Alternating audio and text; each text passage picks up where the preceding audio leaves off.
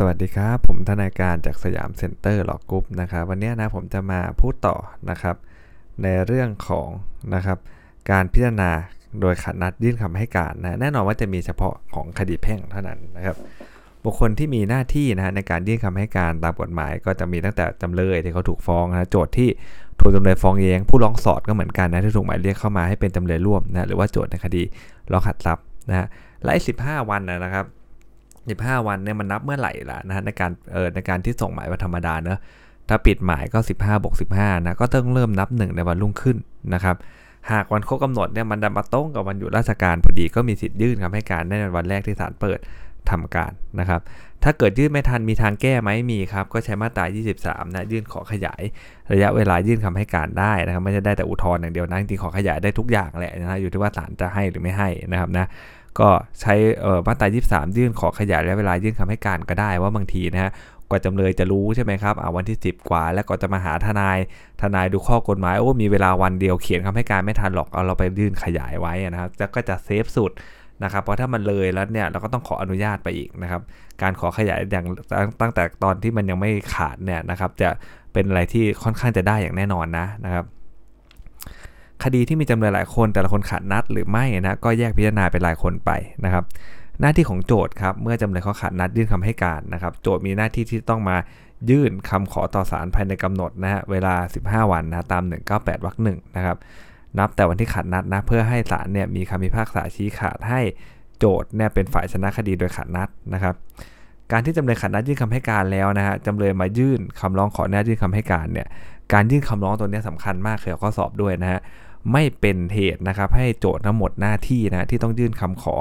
ให้ศาลพิจารณาให้ตัวเป็นฝ่ายชนะคดีโดยขาดนัดเนอะตรงนี้ถ้าออกข้อสอบมาเราต้องรีบคว้าไว้เลยนะครับนะว่าตรงนี้มันไม่ได้เป็นเหตุที่ทำให้โจทย์เขาหมดหน้าที่นะคุณมีหน้าที่ต้องยื่นขอชนะคดีโดยขาดนัดคุณก็ต้องยื่นไปนะครับนะจะมาบอกเออ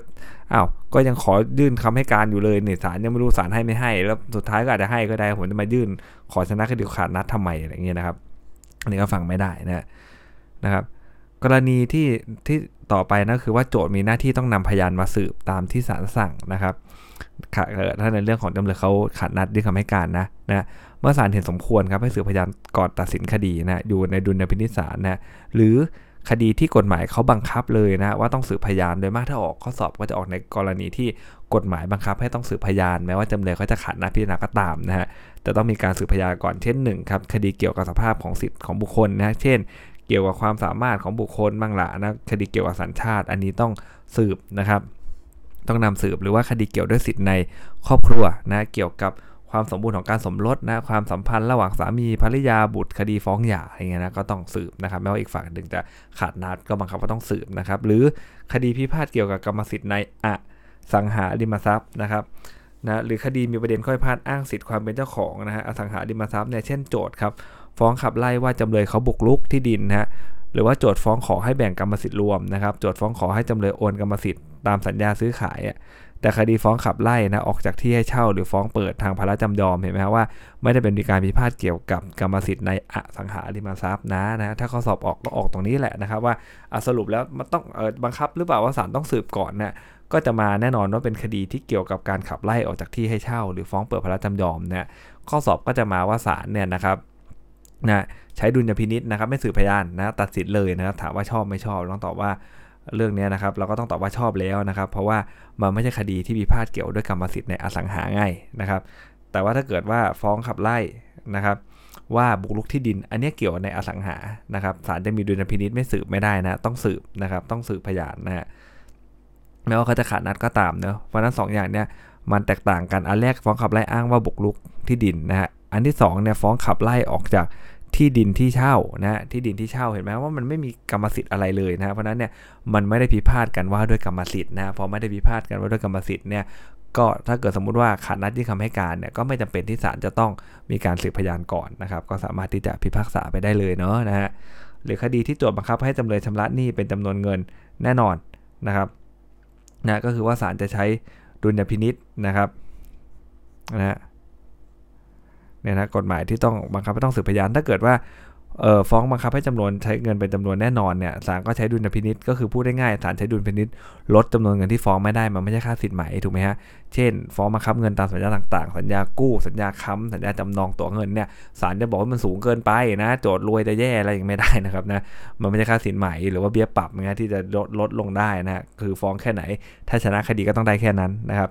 แบบเนี้ยนะฮะศาลก็อาจจะ นะครับให้โจทย์เนี่ยส่งพยานเอกสารแทนการสืบพยานล่วงหน้าก็ได้นะต่อไปครับ คดีที่โจทย์ฟ้องขอให้จำเลยนะชำระเงินนะเป็นจำนวนที่ไม่แน่นอนนะเช่น ก็คือว่าศาลใช้ดุลพินิษลดเงินได้นั่นเองนะครับตามที่โจทย์ฟ้องได้นะเช่นเรียกค่าเสียหาย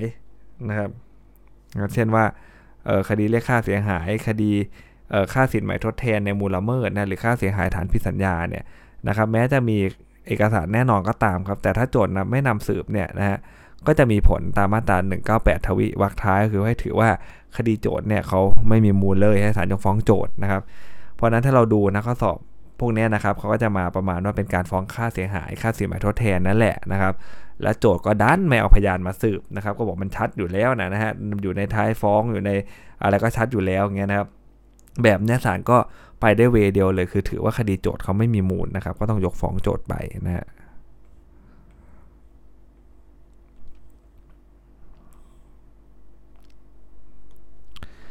การสืบพยานครับในคดีที่จำเลยเขาขาดนัดยื่นคำให้การเนี่ยมีข้อสังเกต ดังนี้นะฮะก็เป็นหน้าที่ของศาลครับที่จะต้องแจ้งนะครับวันนัดสืบพยานให้ทั้งโจทย์และจำเลยเนี่ยที่ขาดนัดยื่นคำให้การเนี่ยทราบก่อนนะครับ นะหากปรากฏว่าการส่งหมายนัดให้จำเลยทราบไม่ชอบด้วยกฎหมายครับก็ไม่อาจถือได้ว่าวันสืบพยานที่ศาลได้นัดไว้เนี่ยเป็นวันสืบพยานที่ชอบด้วยกฎหมายนะครับ เพราะนั้นโจทย์ไม่มาศาลวันดังกล่าวเนี่ยจะยกฟ้องอ้างว่าคดีโจทย์ไม่มีมูลตาม 198 ทวิไม่ได้นะครับ เมื่อการส่งหมายไม่ชอบก็ต้องส่งหมายใหม่นะการสืบพยานที่จำเลยขัดนัดยื่นคำให้การครับหากโจทย์หรือจำเลยเนี่ยไม่มาศาลในวันสืบพยาน โดยไม่ได้รับอนุญาตจากศาลให้เลื่อนคดีนะไม่ถือว่าจำโจทย์หรือจำเลยผู้นั้นเนี่ยขาดนัดพิจารณาอีกนะครับ แต่ก็แยกดังนี้นะฮะก็คือว่ากรณีโจทย์จำเลยเนี่ยนะครับ ถ้าเกิดจำเลยขัดนัดยื่นคำให้การก็ไม่มีสิทธินำพยานเข้าสืบนะครับ ไม่มีสิทธินำพยานเข้าเข้าสืบนะไม่ว่าจะเป็นพยานบุคคลพยานเอกสารก็ตามเนี่ยแต่ว่าจำเลยมีสิทธิ์ที่จะถามค้านพยานโจทย์ที่อยู่ระหว่างการสืบได้นะครับนะแล้วก็การถามค้านพยานโจทย์เนี่ยเป็นสิทธิ์ของจำเลยนะครับ ไม่ใช่หน้าที่ศาลนะครับ ไม่ใช่หน้าที่ของศาลที่ต้องสอบถามนะฮะหากจำเลยประสงค์จะถามค้านจำเลยต้องแจ้งต่อศาลครับ หากไม่แจ้งถือว่าไม่ใช้สิทธิ์ถามค้านนะ เมื่อศาลดำเนินกระบวนการณาต่อไป โดยจำเลยไม่ได้ถามค้านเนี่ยจำเลยจะบอกว่าเป็นกระบวนการพิจารณาที่ผิดระเบียบไม่ได้ ตรงนี้ก็สวยอีกแล้วนะครับนะตรงนี้ก็สวยงามว่าเรื่องเนี้ยนะครับ ก็เป็นเรื่องที่นะครับจำเลยขัดนัดยื่นคำให้การมาศาลนะครับ เอามีสิทธิ์จะถามค้านแต่ตัวเองไม่ยอมบอกนี่ไม่ยอมบอกศาลว่าตัวเองประสงค์จะใช้สิทธิ์ในการถามค้านนะพอศาลนะครับอ่างดสืบพยานอะไรเรียบร้อยเอสืบพยานเสร็จอะไรเรียบร้อยแล้วถูกไหมครับนัดฟังคำพิพากษาเลยเนี่ยนะครับ ก็บอกว่าอะไรครับ ก็บอกว่า เออเอาแบบนี้เนี่ยนะฮะไม่ได้ให้สิทธิ์จำเลยในการถามค้านเลยศาลไม่สอบถามจำเลยเลยจึงไม่ชอบนะแล้วก็ตอบได้เลยว่าศาลไม่มีหน้าที่ต้องสอบถามนะในเรื่องของการที่จำเลยเขาขาดหน้าที่คำให้การเนอะคุณมาศาลเนี่ยคุณก็มีหน้าที่ในการแจ้งต่อศาลเลยว่าคุณประสงค์ที่จะ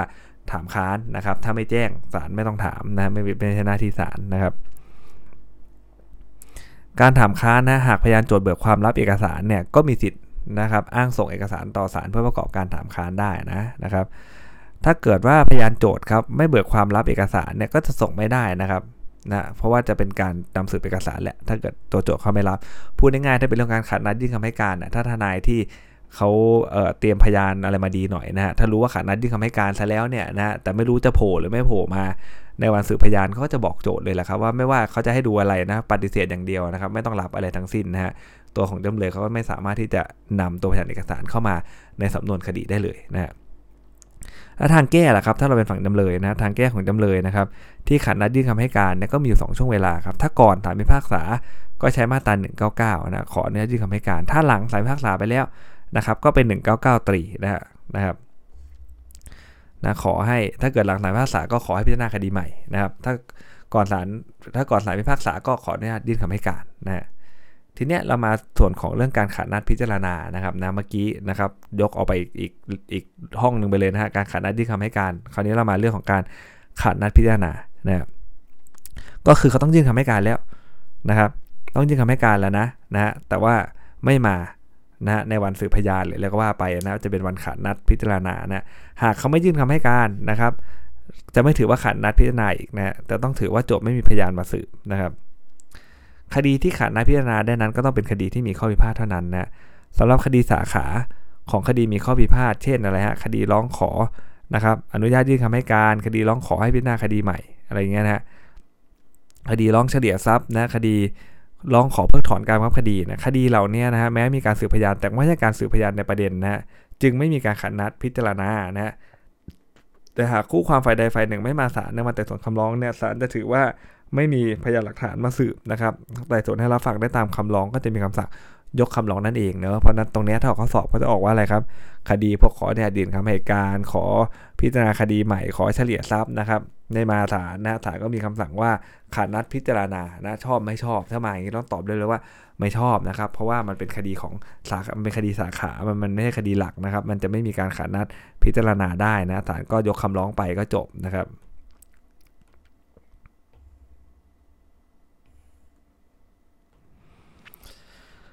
คำว่าคู่ความฝ่ายใดฝ่ายหนึ่งไม่มาศาลตามมาตรา 200 เนี่ยนะครับก็คือตัวโจทย์ตัวจำเลยนั่นแหละนะครับ หรือว่าผู้มีอำนาจกระทำการตามกฎหมายนะผู้แทนโดยชอบธรรมผู้ละมอมนาจโจทย์อย่างเงี้ยนะซึ่ง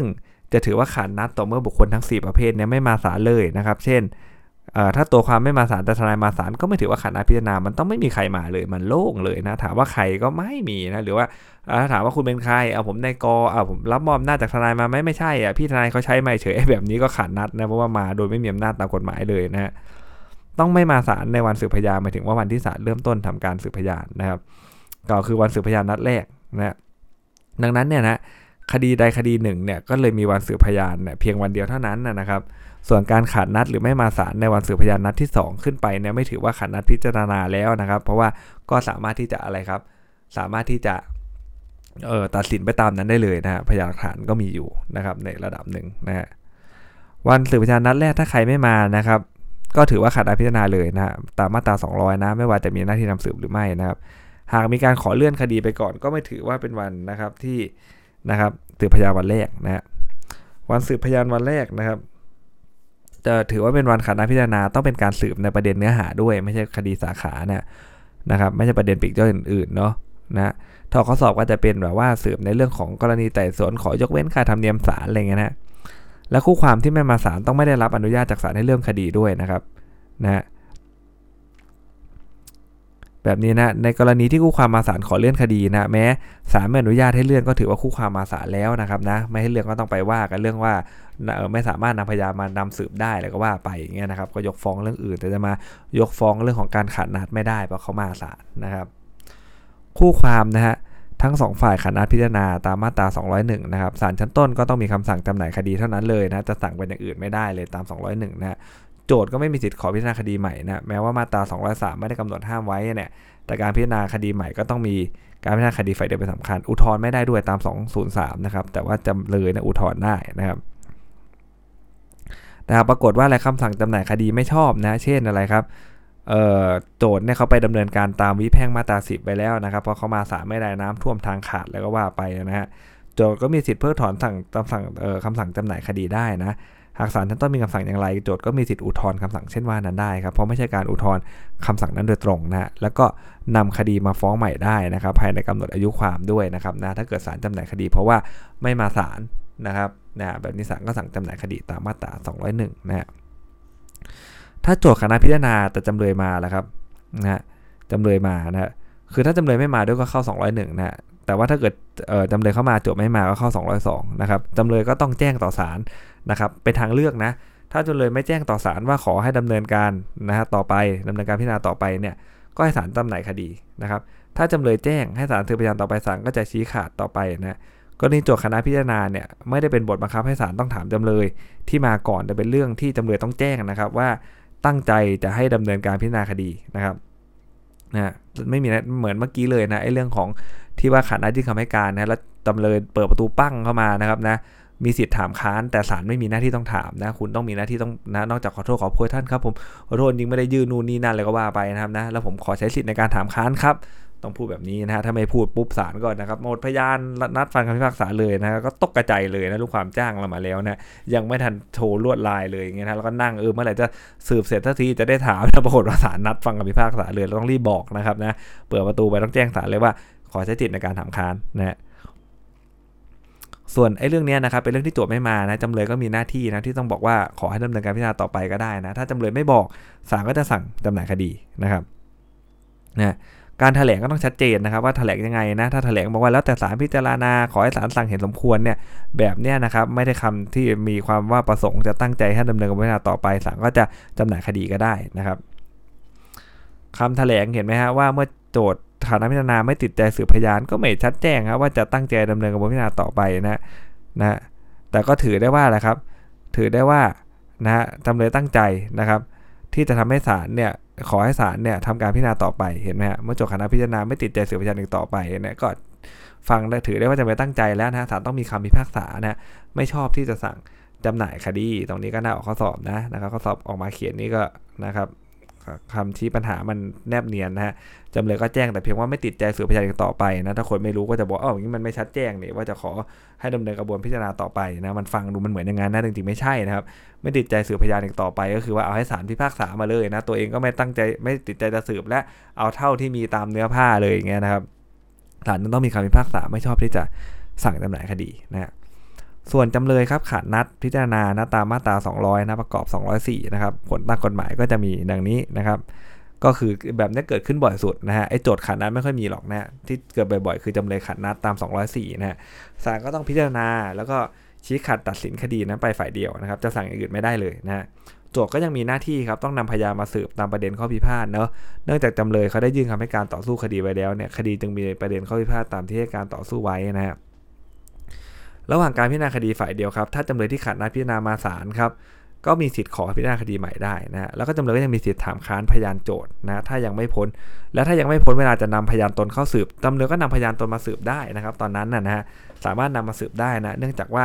คดีที่ขาดนัดพิจารณาเนี่ยเขาได้ยื่นคำให้การและต่อสู้คดีไว้แล้วนะมีประเด็นอยู่แล้วถูกไหมฮะเพราะนั้นเนี่ยถ้าเกิดจำเลยขาดนัดยื่นคำให้การแต่แรกเนี่ยก็จะไม่มีการขาดนัดพิจารณาอีกนะครับก็จะเป็นขาดนัดยื่นคำให้การไปเลยนะฮะ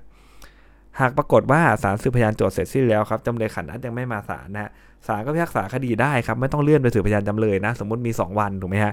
สืบโจทย์เสร็จแล้วจำเลยขันนัดไม่มาศาลศาลก็นัดพิพากษาคดีได้เลยนะครับนะเพราะว่าอะไรครับเพราะถือว่าจำเลยไม่มาศาลจนพ้นเวลาที่นำพยานเข้าสืบแล้วแน่นอนแล้วว่าจำเลยก็ต้องสู้ว่าเฮ้ยไอ้วันสืบพยานผมมันวันพรุ่งนี้นี่ นะครับมันยังไม่ใช่วันนี้นี่นะฮะมันวันพรุ่งนี้เนี่ยวันนี้ผมก็ไม่มาสิ เพราะว่าเออผมไม่ได้จะถามค้านอะไรอยู่แล้ว ผมกะมาพรุ่งนี้เลยแบบนี้ไม่ได้นะครับนะเพราะว่ามันถือว่าจำเลยไม่มาศาลจนพ้นเวลาที่จะกำหนดเวลานำพยานเข้าสืบ แล้วก็ศาลไม่เห็นคุณมานี่ จนโจทย์เขาสืบเสร็จแล้วอะนะครับจะมานัดต่อพรุ่งนี้ทำไมนะศาลก็นัดฟังคำพิพากษาเลยก็ถูกอยู่แล้วนะครับ คราวนี้ทางแก้มีไหมฮะเมื่อกี้ทางแก้ของขาดนัดที่คำให้การคืออะไรครับ ก็ต้องดูว่าศาลพิพากษาอยังนะ ถ้าศาลยังไม่พิพากษาก็ 199 ขออนุญาตยื่นคำให้การนะถ้าศาลพิพากษาแล้วก็ 199เอ่อตรีใช่ไหมฮะก็คือขอให้พิจารณาคดีใหม่นะฮะคราวนี้ถ้าเกิดขาดนัดพิจารณาเนี่ยนะครับก็ต้องดูครับว่าถ้าคู่ความที่ขาดนัดพิจารณาโดยไม่จงใจนะครับ ก็มีสิทธิ์พิจารณาคดีใหม่ได้นะใน 2 กรณีคือ 1 ในระหว่างพิจารณาคดีฝ่ายเดียวนะครับ มาศาล ขณะที่เริ่มสืบพยานไปบ้างแล้วศาลเห็นว่าไม่ได้จงใจขาดนัดมีเหตุอันควรนะก็สั่งให้พิจารณาคดีใหม่ได้นะครับคำว่านะครับคำว่าคู่ความฝ่ายที่ขาดนัดพิจารณามาศาลระหว่างพิจารณาคดีฝ่ายเดียวหมายถึงว่า มาตอนเริ่มต้นสืบพยานนะถึงเวลาที่ศาลอ่านหรือถือว่าได้อ่านคำคู่ความแล้วนะแต่ตราบใดที่ศาลยังไม่มีคำพิพากษาก็ถือว่าอยู่ในระหว่างพิจารณาคดีฝ่ายเดียวอยู่นะครับ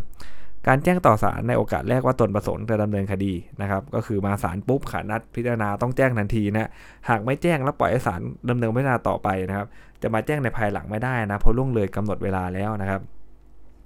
การแจ้งให้ศาลเห็นว่าการขาดนัดไม่ได้เป็นไปโดยจงใจ หรือว่ามีเหตุอันควรนะครับ ต้องอ้างให้เข้าเหตุใดเหตุหนึ่งก็พอนะ จงใจหรือเปล่า หรือว่ามีเหตุอันควรหรือเปล่านะครับ หรืออ้างมาทั้งสองเหตุก็ได้นะแม้เข้าเหตุใดเหตุหนึ่งเนี่ยนะครับ ก็จะมีคำสั่งอนุญาตให้พิจารณาคดีใหม่ได้นะครับ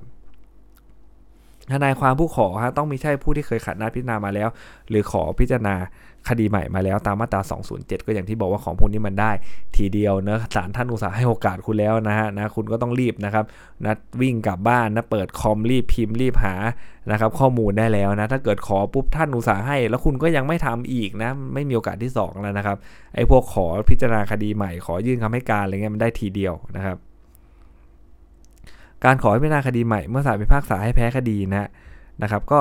คงขัดนัดไปตลอดเลยนะฮะนะเรื่องนี้นะจนศาลเนี่ยพิพากษาคดีฝ่ายเดียวจนเสร็จสิ้นแล้วนะครับแล้วพิพากษาให้คู่ความฝ่ายที่ขัดนัดเนี่ยแพ้คดีในประเด็นพิพาทแล้วตาม 207 นะครับ การขอให้ศาลพิพากษาคดีใหม่เมื่อศาลศาลพิจารณาคดีใหม่นะครับ เมื่อศาลพิพากษาให้แพ้คดีเนี่ยนะครับ ซึ่งเกิดขึ้นบ่อยนะนะครับ บางทีเนี่ยนะครับ คณะพิจารณาไปนะกว่าจะรู้อีกทีหนึ่งก็จนแบบว่าศาลพิพากษาแพ้คดีไปเรียบร้อยนะคู่ความที่ขันนัดพิจารณาจะต้องแพ้คดีนะครับนะถ้าไม่แพ้คดีนะเขายกฟ้องเนี่ยนะครับขอพิจารณาคดีใหม่ไม่ได้นะครับ แต่อุทธรณ์ได้นะนะครับอุทธรณ์ได้แต่อย่างแรกคือต้องแพ้ก่อนนะถึงสามารถจะขอให้พิจารณาคดีใหม่ได้ แต่โดยหลักปฏิบัติเนี่ยถ้าเขาชนะเขาก็ไม่มาขอพิจารณาคดีใหม่หรอกถูกไหมฮะแต่นี่โดยทางทฤษฎีอะนะฮะก็ต้องก็ต้อง แพ้คดีนะถึงจะขอพิจารณาคดีใหม่ได้นะแต่เขาอาจจะอุทธรณ์ก็ได้นะครับถ้าเขาอยากอุทธรณ์แต่ก็คงไม่อุทธรณ์นะกู้ความฝ่ายนั้นเนี่ยต้องไม่ยื่นอุทธรณ์คำพิพากษานะที่ให้ตนแพ้คดีนะการขัดพิจารณานั้นต้องไม่เป็นจงและต้องไม่เป็นไปโดยจงใจหรือไม่เหตุควรนะครับ แล้วต้องไม่ใช่คู่ความนะที่ห้ามนะต้องห้ามไม่ขอพิจารณาคดีใหม่นะการขอพิจารณาคดีใหม่ก็ต้องขอภายในระยะเวลาที่กำหนดไว้เนื้อตามมาตรา199จัตวานะครับแน่นอนนะว่าประกอบกับ 207 ด้วยก็เรื่องของการขัดนัดที่คำให้การมาใช้ด้วยนะ กล่าวคือก็ต้องขอภายในระยะเวลา 15 วันนับแต่มีวันส่งคำบังคับนะฮะจะยึดนู่นยึดนี่แล้วก็ตกกระจายนะนะก็มีเวลา 15 วันนะถ้าไม่ยื่นในเวลาดังกล่าวเนี่ยก็ยื่นภายใน 15 วันอีกได้นะนับแต่วันที่พฤติการนอกเหนือไม่อาจบังคับได้สิ้นสุดลงนะครับเพิ่งกลับมาจากต่างประเทศเพิ่งเห็นแล้วก็ว่าไปนะคำขอก็ต้องบรรยายให้ชัดเจนว่านอกเหนือไม่อาจบังคับได้เกิดขึ้นเมื่อใดสิ้นสุดลงเมื่อใด นะครับเพื่อให้เห็นว่าผู้ขอยื่นคำขอภายในระยะเวลาที่กำหนดไว้นะฉันยื่น 15 ไม่ทัน 15 วันไม่ทันนับแต่ส่งคำบังคับ แต่ฉันมีพฤติการพิเศษเออมีพฤติการนอกเหนือไม่อาจบังคับได้นะครับเนี่ยซึ่งมันนับมันยังไม่เกิน 15 วันเลยนับ แต่พฤติการนั้นมันสิ้นสุดลงนะครับ ถ้าไม่บรรยายมาชัดแจ้งเนี่ยก็ถือว่าไม่มีพฤติการนอกเหนือแบบบังคับได้นะและเป็นคำยื่นขอเกินระยะเวลาก็จะไม่ชอบด้วยกฎหมายนะครับอ่านะฮะ สำหรับนะครับเรื่องของการขาดนัดยื่นคำให้การขาดนัดพิจารณาก็มีรายละเอียดที่น่าสนใจประมาณนี้นะครับนะเดี๋ยวครั้งต่อไปนะผมจะขึ้นในเรื่องของอุทธรณ์ฎีกานะครับสำหรับวันนี้สวัสดีครับ